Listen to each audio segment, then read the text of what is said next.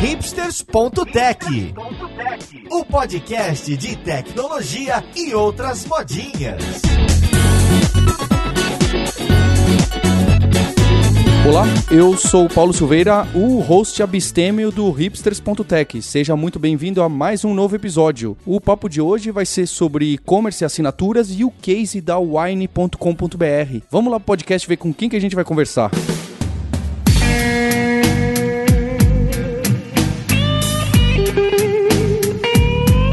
E para conversar com a gente, eu tô aqui com o Paulo Gevô, que é gerente de tecnologia da Wine e colega de longa data aí dos fóruns de Java. Tudo bem com você, Gevô? Tudo bem, Paulo. Boa tarde, uh, ou bom dia ou boa noite, depende do horário que você estiver ouvindo. Uh, obrigado pelo convite e pela oportunidade de participar do podcast, do qual eu assino e sou muito fã. E para esse papo sobre álcool e outros produtos, tô também com o Maurício Balboa Linhares, diretamente da Filadélfia, do verão. Como você tá, Linhares? E aí, aqui eu tô aproveitando, indo pra praia todo fim de semana. Durante as três semanas possíveis.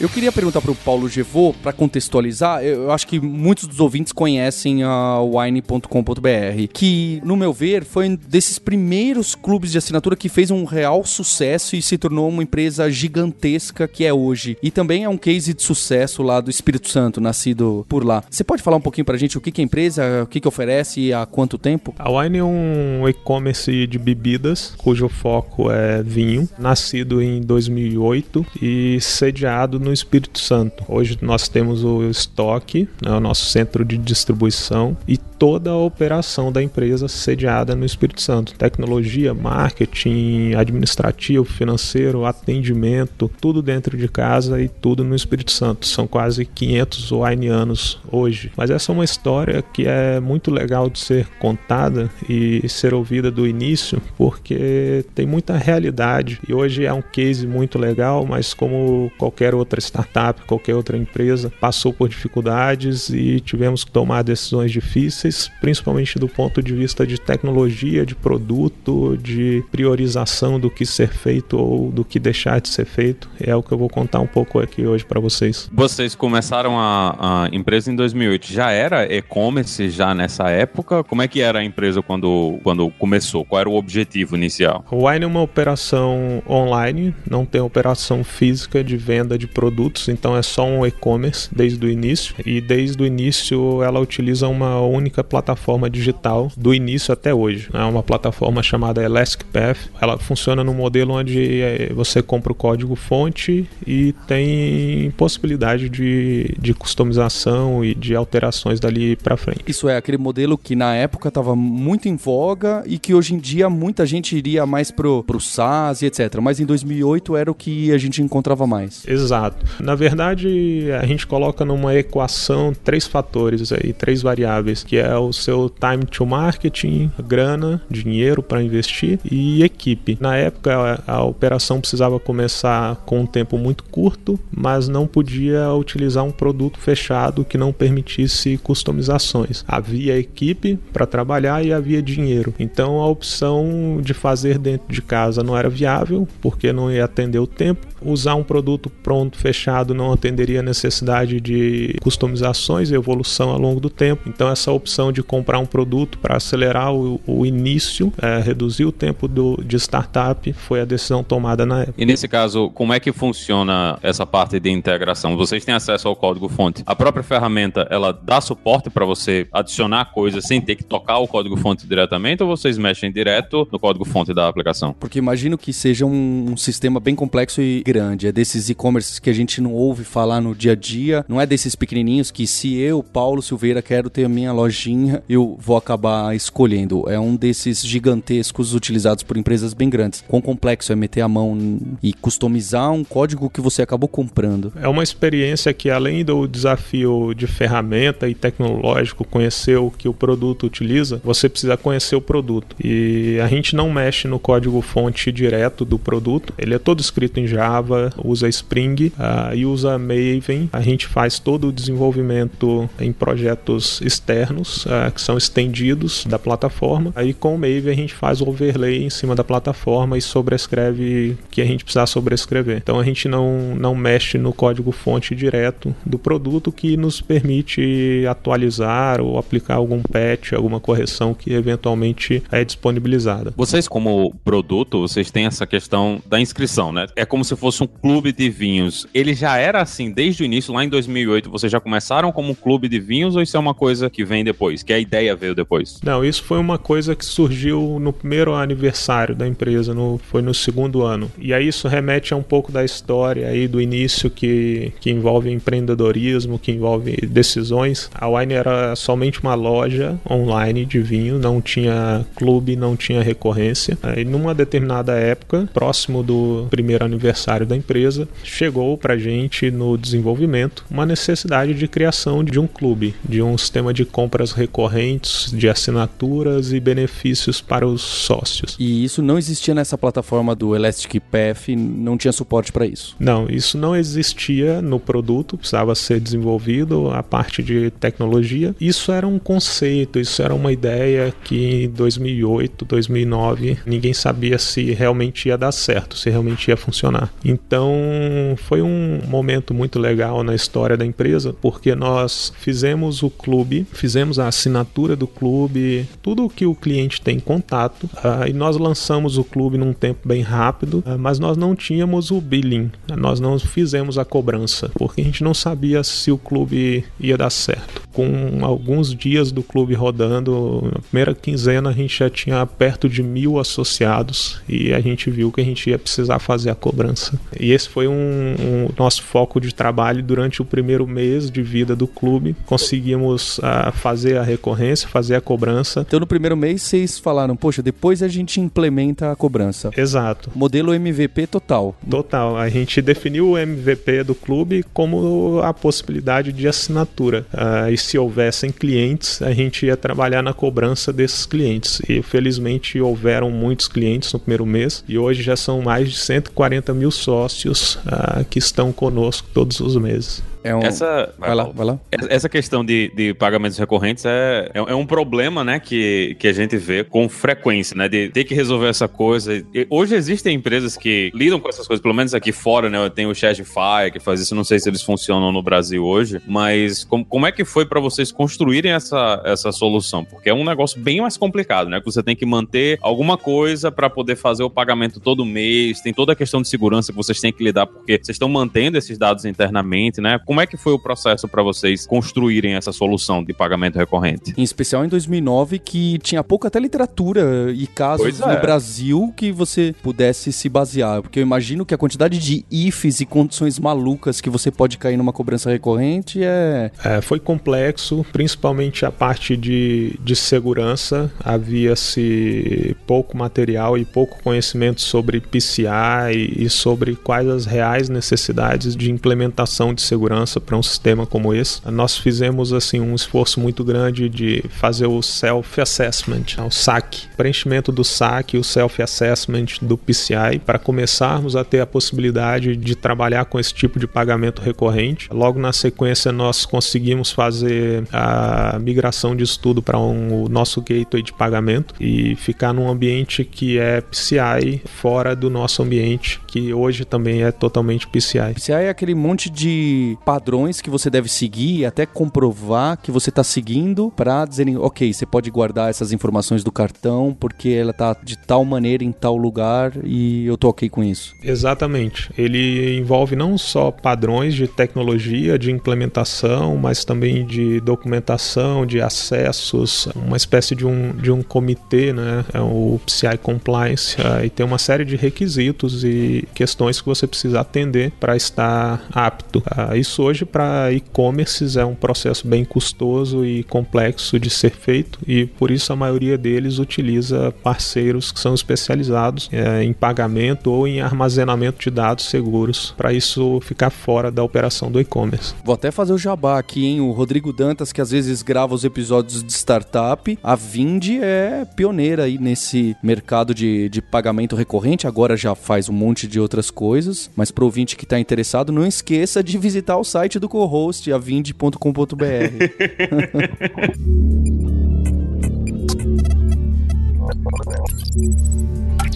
E Givô, eu lembro que um caso muito interessante da Wine, especialmente eu, eu, sei que mudou recentemente, vocês tinham a máquina que rodava esse e-commerce gigante lá dentro da empresa. Então vocês tinham uma geladeira gigante com milhares de processadores. Você pode falar um pouco desse caso e, e dessa máquina que rodava o e-commerce da Wine? Todos os processos da empresa, da Wine, são feitos dentro de casa, lá em Vitória. Todos os setores, todas as áreas estão dentro de casa. E durante muito tempo inclusive a hospedagem, né, os servidores de aplicação e todo o ambiente de produção também era nosso. Nós tínhamos as máquinas, as latas mesmo, o metal, e éramos responsáveis por todo esse ambiente, além de manter a aplicação, manter também a infraestrutura e a, as máquinas. E como toda empresa tem que começar, né, tipo, a gente precisa uma hora partir e as coisas não, nem sempre são perfeitas. Em 2008 e 2009 a Wine funcionou com o Tomcat respondendo na porta 80 e de vez em quando a gente tinha que dar um boot nele lá para a aplicação continuar funcionando. Quem nunca? Quem nunca? Né?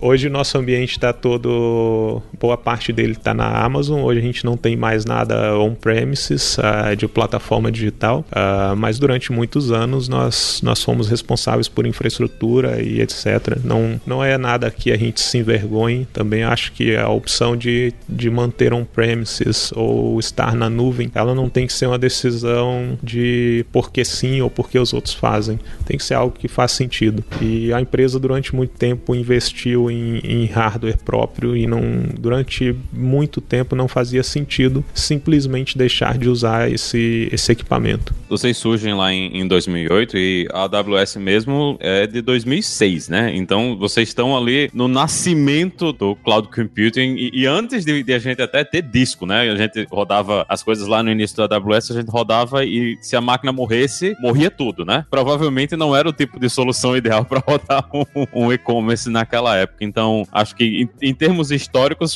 faz sentido vocês terem começado isso aí com tudo isso on-premise, mas vocês tomaram a decisão de ir para nuvem ou foi uma coisa que vocês viram o custo e as vantagens de estar na nuvem, não ter que se preocupar em, em rodar seu próprio data center, garantir a conexão? Como é que foi essa migração de vocês, de sair do on-premise, do investimento que vocês já tinham feito em hardware, infraestrutura e tudo, para ir para a nuvem? Ele foi um, uma mudança, de certa forma, natural. Aconteceu com o próprio crescimento da empresa, o crescimento do clube, a necessidade de capacidade de processamento para a cobrança recorrente, o crescimento de acesso na loja e aí a obsolescência dos equipamentos que nós tínhamos, as garantias que estavam terminando, a maioria desses equipamentos, principalmente storages, você comprar um novo é mais barato do que renovar a garantia. Ah, então, quando a gente começou a pesar tudo isso, a gente viu que para manter a nossa infraestrutura no modelo que nós tínhamos, não valeria mais a pena e que a nuvem seria uma opção muito mais viável, não só do ponto de vista financeiro, como de oportunidades e de coisas que nos abrem, que permite que a gente faça uma série de coisas diferentes e que a gente teria um pouco mais de dificuldade ou gastaria um pouco mais de tempo para fazer no nosso modelo on-premises, tá? Então foi um, essa soma aí de fatores que nos fez migrar a plataforma digital para a nuvem. Além da loja, né, tem todo esse conteúdo que vocês produzem, tem a questão de vocês fazerem o pareamento, né, do vinho com a comida, tem essa questão dos wine dinners e essas coisas mais sociais que vocês constroem. Isso faz parte da plataforma de e-commerce ou isso são coisas separadas que aparecem ali dentro da plataforma, mas vocês estão chamando alguma outra aplicação para fazer isso? A boa parte dessas coisas fazem parte da plataforma de e-commerce, mas a, principalmente a parte de campanha é feito externo. Inclusive, em alguns pontos, não é nem stateful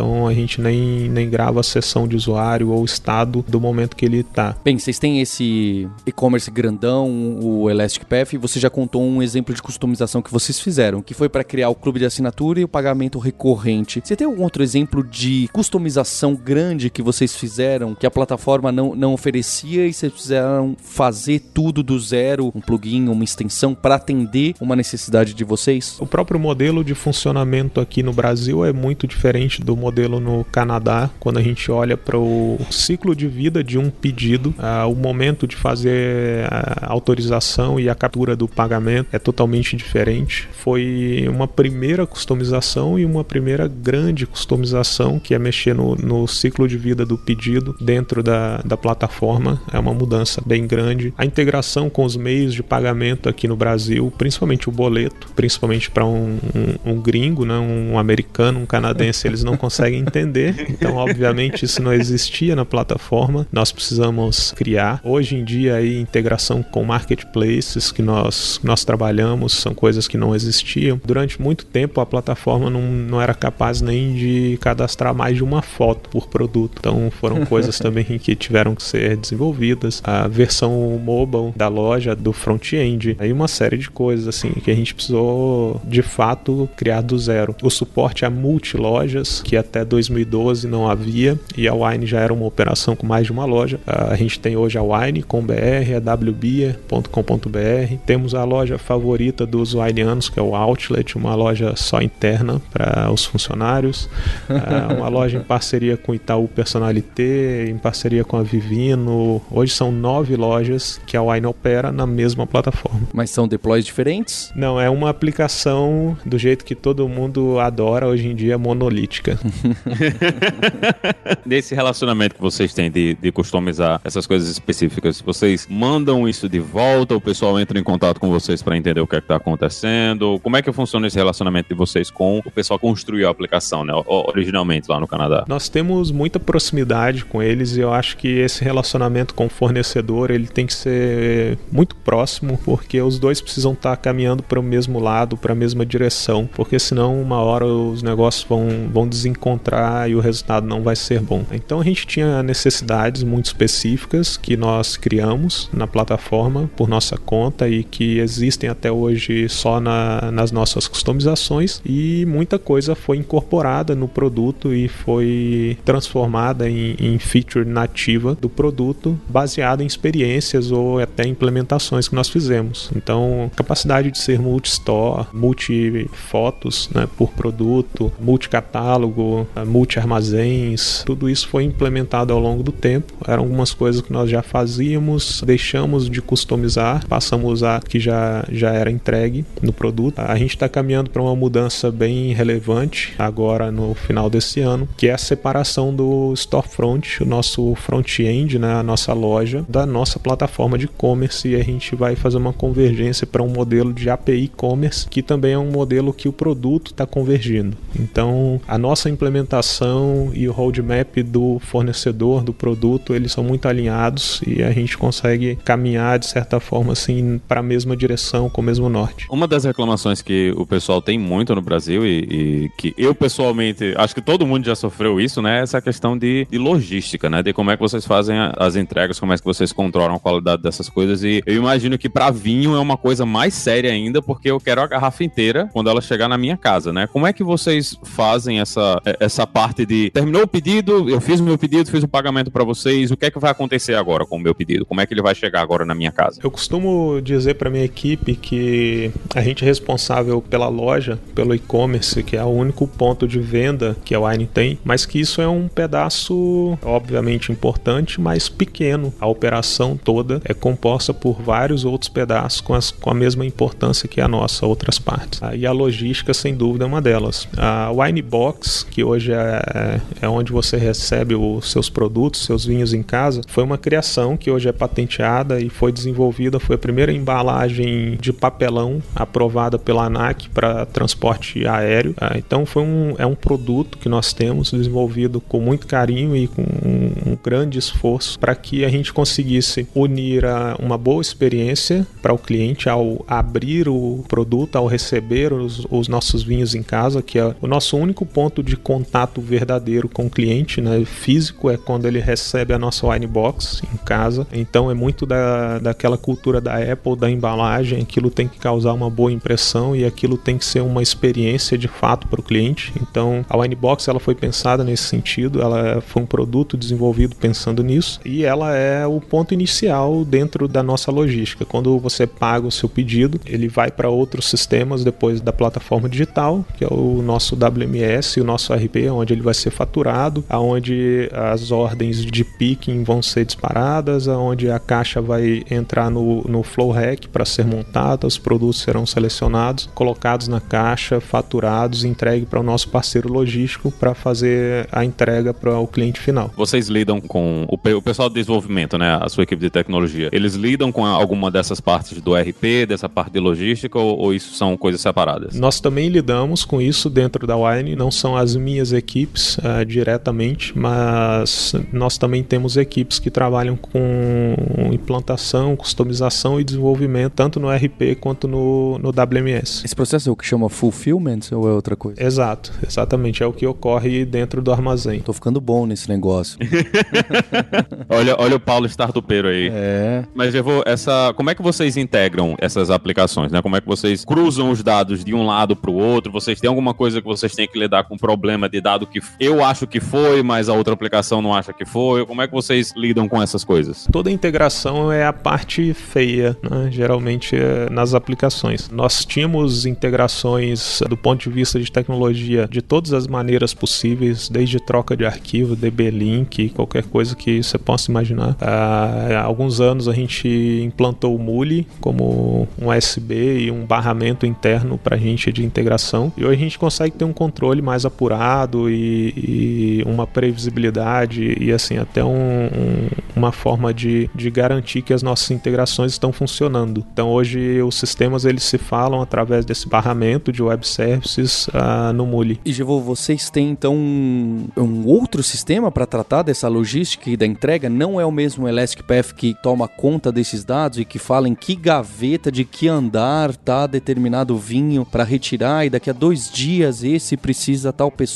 passar o carrinho e pegar? Exato, não. O Path é a plataforma digital, é o que tem contato com o cliente, é o storefront, a loja. Mas por trás da loja tem uma complexidade muito grande e vários outros sistemas. Existem dois grandes sistemas que são o WMS, que cuida de todo o armazém. Então é o WMS que vai cuidar da organização e disposição dos produtos dentro do armazém com base na previsibilidade de faturamento. A gente tem aí o clube, que é um processo que a gente sabe quantos sócios existem, quantos serão cobrados, quantos produtos nós vamos precisar, uh, mas também a gente tem que dar muito input para ele de campanhas, de ações do marketing, isso tudo vai influenciar na organização física do armazém. Então esse é o sistema que vai dizer para o operador que ele tem que tirar um pallet do último andar e colocar numa posição mais próxima para já ficar fácil para ir para o flow rack ou que ele tem que movimentar um, um determinado quantidade de produtos de uma rua para outra. Esse é o sistema que cuida disso tudo. E esse WMS é um sistema que vocês compraram? É um sistema contratado que a gente não desenvolveu em casa. Uh, hoje a gente trabalha com High Jump, é um sistema que a gente usa no WMS. E existe outro grande sistema na empresa que é o nosso RP financeiro, contábil, onde o faturamento do, do produto é feito, as notas fiscais são geradas e a integração entre esses três sistemas ela tem que funcionar da maneira mais perfeita e mais rápida possível, porque a gente consegue em muitas vezes uh, todas as compras que são feitas num dia elas são expedidas no mesmo dia, até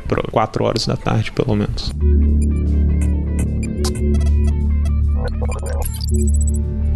Como é que funciona essa questão de vocês terem várias lojas, né? Essas várias lojas, elas ganham sistemas no back-end, né? Nessa parte de back-office separado ou no back-office é tudo uma coisa só? A gente utiliza uma plataforma única. Então, é uma plataforma como se a gente fosse colocar aí multi-tenant. Então, a gente tem aí uma regra de negócio só, um, um código, um core, que é compartilhado por todas essas lojas. Isso daí tem uma coisa que é muito legal, que a gente consegue criar novas lojas com um tempo bem rápido rápido. Uh, e tem pontos ruins onde a gente está compartilhando ali regras de negócio. Então, se uma loja precisar ter regras de negócio diferente da outra, pode ser um, um complicador. Vocês já chegaram a, a, ter esse tipo de problema e nenhuma loja específica funciona de um jeito, na outra loja funciona de outro? Sim, nós, nós tivemos um, uma experiência bem ruim de implementação com a operação de B2B da Wine, chama-se wine2b.com.br, uh, onde o conceito de e-commerce é diferente do, do B2C. E o Elastic Path é uma plataforma estritamente B2C. E a gente começou a precisar fazer muitas mudanças e mudanças muito profundas na plataforma para atender o, a operação de B2B. Isso nos levou a uma mudança em 2015 a mudar a plataforma do B2B. E hoje o B2B é uma loja que não utiliza a mesma plataforma do B2C. Ele hoje usa uma plataforma diferente do Elastic Path. Mas é, é outra plataforma no mesmo estilo do Elastic Path ou vocês construíram uma, uma plataforma do zero para isso? É semelhante. Hoje o Wine2B ele utiliza a plataforma chamada Adena, que foi a plataforma desenvolvida pela Giran, a empresa que eu venho e que foi adquirida pela Wine. Aí, nesse caso, como é que funciona o fluxo? Se eu sou um desenvolvedor na Wine hoje, como é que funciona eu receber um trabalho, eu fazer o trabalho, mandar esse trabalho para algum lugar? Como é que é o, o fluxo do, do código, né, do dia a dia do desenvolvedor até a coisa chegar em produção? Hoje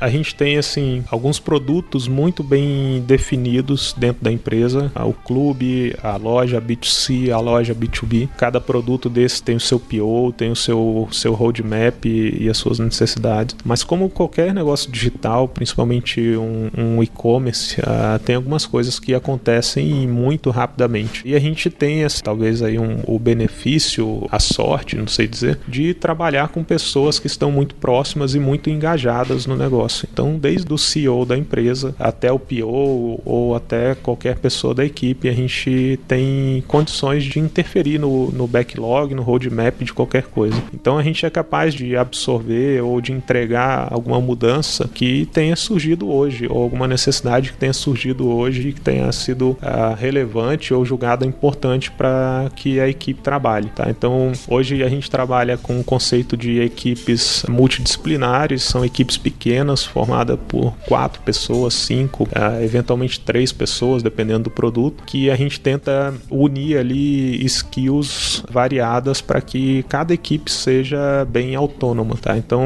eventualmente existe uma aliança entre algumas equipes para determinadas entregas. As equipes a gente incentiva que elas sejam muito promíscuas, tá? então a gente tem um, um rodízio aí de pessoas nas equipes que é bem legal, que faz muito bem para o negócio, faz muito bem para a empresa. Então a gente tem pessoas que estão no B2B que eram do B2C, a gente tem pessoas no B2C que eram do Labs, a gente tem pessoas no Labs que eram do B2C. Então existe aí um, um intercâmbio muito legal. Então qualquer produto hoje a gente consegue receber um input uh, de cliente ou de um stakeholder ou do próprio PO e de forma inteligente, de forma alinhada com a estratégia da empresa e com todo mundo, definir se a gente vai trabalhar naquilo ou não. E o deploy em si é simples? Qual que é esse fluxo? Qual é a velocidade que você tem hoje? Eu sei que são sistemas separados, provavelmente cada um você consegue fazer com uma certa facilidade. Como que tá esse processo hoje? Hoje o deploy, acho que ele é como uma empresa desse porte com essa necessidade, assim, ele não, não tem condições de ser diferente do que algo totalmente automatizado e totalmente controlado. Hoje não dá mais para dar shutdown no Tomcat quando ele tá chato? Não, hoje a gente não, não consegue fazer isso, até porque se, se a gente der shutdown em algum Tomcat, o Puppet vai lá e vai iniciar ele de novo. uh, mas hoje o ambiente já não, não, não tem mais esse tipo de ponto de falha, né? A gente tem versões diferentes da loja rodando simultaneamente e a gente trabalha muito fortemente com esse conceito de entrega contínua e não só de deploy contínuo, né? Tipo, a gente sobe features, a gente sobe versões da loja todos os dias, então uh, todo dia tem pelo menos duas versões da loja diferente rodando no B2C, no B2B também. Então a gente tem um ambiente que é bem tolerante a falhas e totalmente automatizado hoje. Como é que vocês fazem o, o monitoramento dessa infraestrutura? Como é que vocês controlam o que está acontecendo? Se tem alguma máquina que não está respondendo corretamente? Se algum deploy causou algum problema? Como é que vocês lidam hoje com essa parte? A gente é muito fã e a gente usa pra caramba o New Relic. A gente inclusive descobriu recentemente aí num, numa das renegociações com, com o New Relic, que nós somos clientes é, estratégicos ou somos clientes bem antigos, acho que a gente está com eles desde 2009, até o nosso account number lá é um número de três dígitos só. ah, então a gente hoje controla todos os deployments, principalmente versionamento lá no New Relic, que fica muito em cima de, de todas as métricas que ele apresenta para gente, para a gente saber o impacto de cada deployment na experiência do cliente, né? Tanto a parte back-end quanto a parte front-end, a gente controla isso tudo lá. Aí a gente também, obviamente, tem alguns dashboards que a equipe acompanha com esses dados. O CloudWatch na Amazon também a gente tem algumas coisas mais um pouco mais refinadas do que no New Relic, a gente acha mais fácil fazer ali, principalmente algumas informações que a gente pega via JMX da, de JVM, a gente agrupa por tipo, a gente nunca sabe quantas lojas tem rodando, então a gente só tem algumas métricas com relação a, por exemplo, uma família de aplicações, o Storefront ou Commerce Manager, que é a parte de, de back-end, de processamento mesmo, e a gente agrupa isso tudo como família de aplicação no, no CloudWatch para acompanhar algumas informações por lá também. É, essa, você falou agora que vocês não sabem quantas lojas estão rodando. Isso é na questão de vocês não sabem quantas instâncias estão respondendo a. Quantas máquinas, né? Quantas instâncias de EC2. É, eu tenho que entrar lá e tenho que olhar, mas é, isso fica bem dinâmico. Então vocês estão usando capacidade elástica lá dentro para fazer sim, isso. Aí sim. como é que vocês tomam essa decisão de subir máquina, de tirar máquina? Vocês estão coletando métricas e isso depende do dia, depende de quantas pessoas estão navegando no site. Como é que vocês fazem isso? A gente tem um ponto previsível que são as campanhas. A gente tem acesso ao planejamento de campanha, então a gente sabe quando vai ter news para qual tamanho de base essas news serão enviadas, qual a previsão de abertura e quantas visitas cada news vai trazer. Então a gente tem uma parte desse ambiente que é provisionada com base nisso. Mas a gente também trabalha com a mudança dinâmica nas máquinas que hoje a gente faz através da captura de métricas de novas sessões no main cache. Hoje todos os Tomcats armazenam sessões no main cache, então a gente tem um cálculo, a gente tem um, uma inteligência que a gente consegue ver com base na taxa de crescimento de novas sessões no main cache, que ali todos as, os storefronts estão compartilhando, se a gente precisa aumentar ou diminuir a quantidade de instâncias de storefront, tá? Que ali é onde a gente consegue saber ah, da maneira mais rápida possível se o acesso está aumentando ou diminuindo. Aí isso vocês fazem de forma automática? É, é tudo automatizado em cima das métricas? Ou tipo, quando vem uma campanha, vocês já sabem, não, a gente já vai deixar umas máquinas a mais ali e quando a campanha vier, depois que a campanha passar que a gente percebeu que diminuiu, diminui. Não, isso é automático, tanto com base nesse crescimento ou redução de sessões, como também nos horários que a gente tem pré-definidos de campanhas. Então, nos horários de campanhas, a quantidade de máquinas sobe, ah, porque é um horário que a gente já sabe que o acesso vai subir, mas o nosso algoritmo ele continua rodando. Eventualmente pode ser que uma campanha não traga o resultado esperado e a quantidade de instâncias vai reduzir alguns minutos ou horas depois. Ou pode ser que o que a gente programou por horário não seja suficiente para atender a campanha, fez mais sucesso do que esperado, aí o algoritmo vai aumentar a quantidade de, de instâncias rapidamente. Na parte que vocês têm de indicação, né? Vocês têm os sommeliers, tem o pessoal que é responsável por descobrir os vinhos e montar as seleções. Tudo isso hoje é feito por pessoas ou vocês têm alguma coisa internamente que também faz indicação em cima de algoritmos, machine learning, essas coisas? Essa é, é a parte de maior ciência e maior dificuldade do nosso trabalho hoje. Tudo isso é feito por pessoas. Nós temos uma equipe de wine hunters, que são as pessoas que ficam rodando o mundo e descobrindo vinhos, descobrindo produtores, conhecendo histórias e conhecendo produtos que podem ser vendidos na wine. Esses caras eles têm um trabalho que é bem ruim, né? Eles têm que viajar o mundo todo e, e tomar vinho em todo lugar do mundo, mas são pessoas que estão correndo atrás de trazer produtos de qualidade pra gente. Esses produtos selecionados eles vêm para nossa equipe de sommeliers, que faz aí uma nova bateria de degustação e de avaliação técnica do produto. A gente tem que garantir que todos os produtos que nós vendemos, eles tecnicamente são bons. Então você não vai tomar um, um vinho ruim tecnicamente. Você pode tomar um vinho que não agrade o seu paladar, mas ele vai ser um produto tecnicamente bom, não vai ser um vinho é, de má qualidade. Uh, então a nossa equipe faz essa seleção uh, e a gente tem uma equipe, a equipe de pessoas, né, de wine hunters e sommeliers. E nós temos uma equipe interna de labs, que é nossa equipe de pesquisas e testes e descobertas, que hoje é gerenciada, quem está à frente disso é meu ex-sócio na Giran, o Léo Hakim. E no Labs a gente tem um projeto bem, bem legal, que é um projeto de recomendação de produtos. A gente hoje trabalha com Prediction IO para isso, e é muito difícil a gente aferir qualquer algoritmo ou qualquer ferramenta para indicação, para recomendação, com o que os nossos sommeliers Então a gente precisa assim fazer um, um trabalho, um acompanhamento, tudo que o nosso sistema de recomendação ele gera, ele é validado depois pelos nossos sommeliers até a gente chegar ali num treinamento, né, num, numa aferição desse nosso sistema de recomendação, que ele esteja recomendando produtos que os nossos sommeliers estariam recomendando. Então isso hoje é, é uma frente de trabalho para a gente de machine learning e de big data muito legal dentro da empresa e que muitas pessoas ajudam e muitas pessoas participam.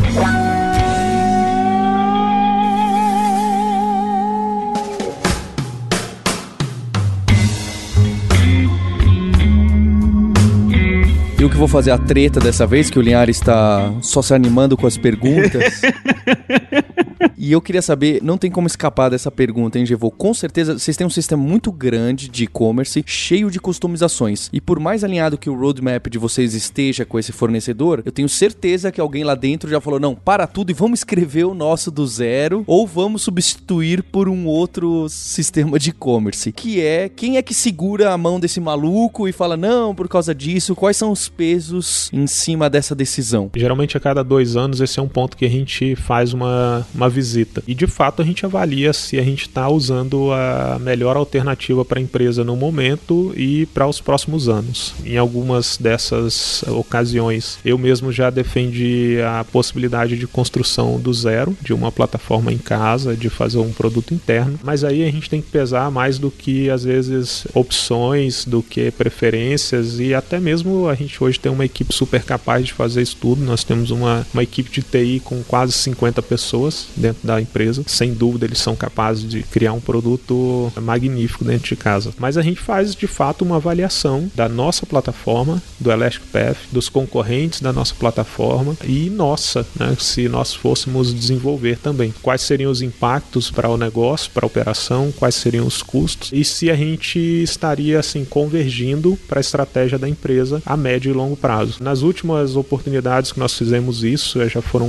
quatro vezes. Nas quatro vezes a gente escolheu novamente a mesma plataforma. A gente continua com essa mesma plataforma, não é simplesmente por comodidade ou porque ela já está lá e com tantas alterações que não dá mais para tirar de lá. A gente continua com ela porque ela continua sendo um, uma boa opção para operação e para empresa. Assim, todo mundo que roda esse tipo de sistema, né, tem historinha de guerra, né, que fez aquele deploy, esqueceu de um if, tirou o site do ar. E isso já aconteceu com vocês? Isso já, isso já aconteceu, acho shit happens, né? a gente já fez coisa errada. Eu pessoalmente já, já fiz muita coisa errada. A gente costuma dizer que assim, a perfeição vem com a experiência e a experiência vem com os erros. Então a gente não consegue chegar na perfeição sem passar por muitos erros. E eu já, já tive assim um, uma situação que, que eu posso citar, que aí assim fui, fui eu pessoalmente, na época que, que eu ainda dava commit direto na master. Isso, se eu não me engano, foi um do, dos primeiros deployments que eu fiz na Wine, que eu olhei para a integração com o gateway de pagamento e achei a implementação muito feia. Isso foi dois, meio de 2009. Uh, ah, eu era fã de, de Enuns naquela época. Criei um monte de Enuns, todos bonitinhos, com os códigos de retorno. Só que eu não percebi que a API do, do gateway retornava unassignment byte e não retornava inteiro. Aí uh, eu fazia comparações de, de int com unassignment bytes e sempre retornava true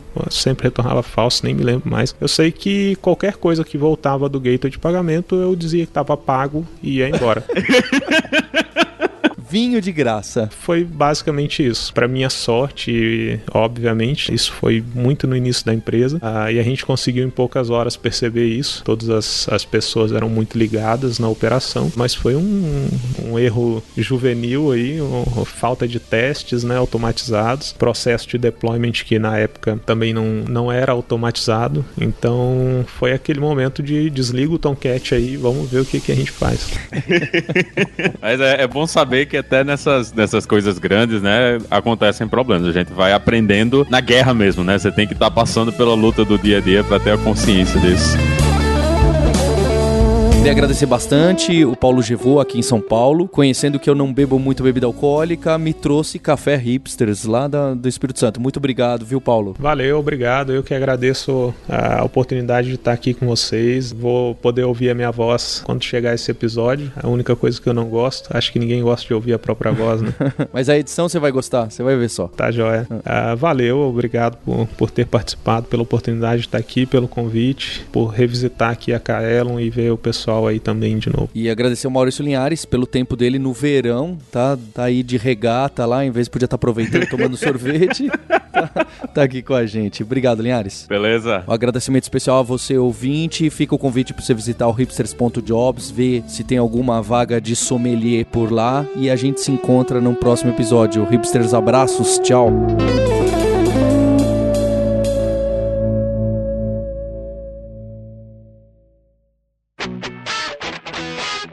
Você ouviu o hipsters.tech, produção e oferecimento alura.com.br, cursos online de tecnologia e Kaelon, ensino e inovação. Edição Radiofobia, podcast e multimídia.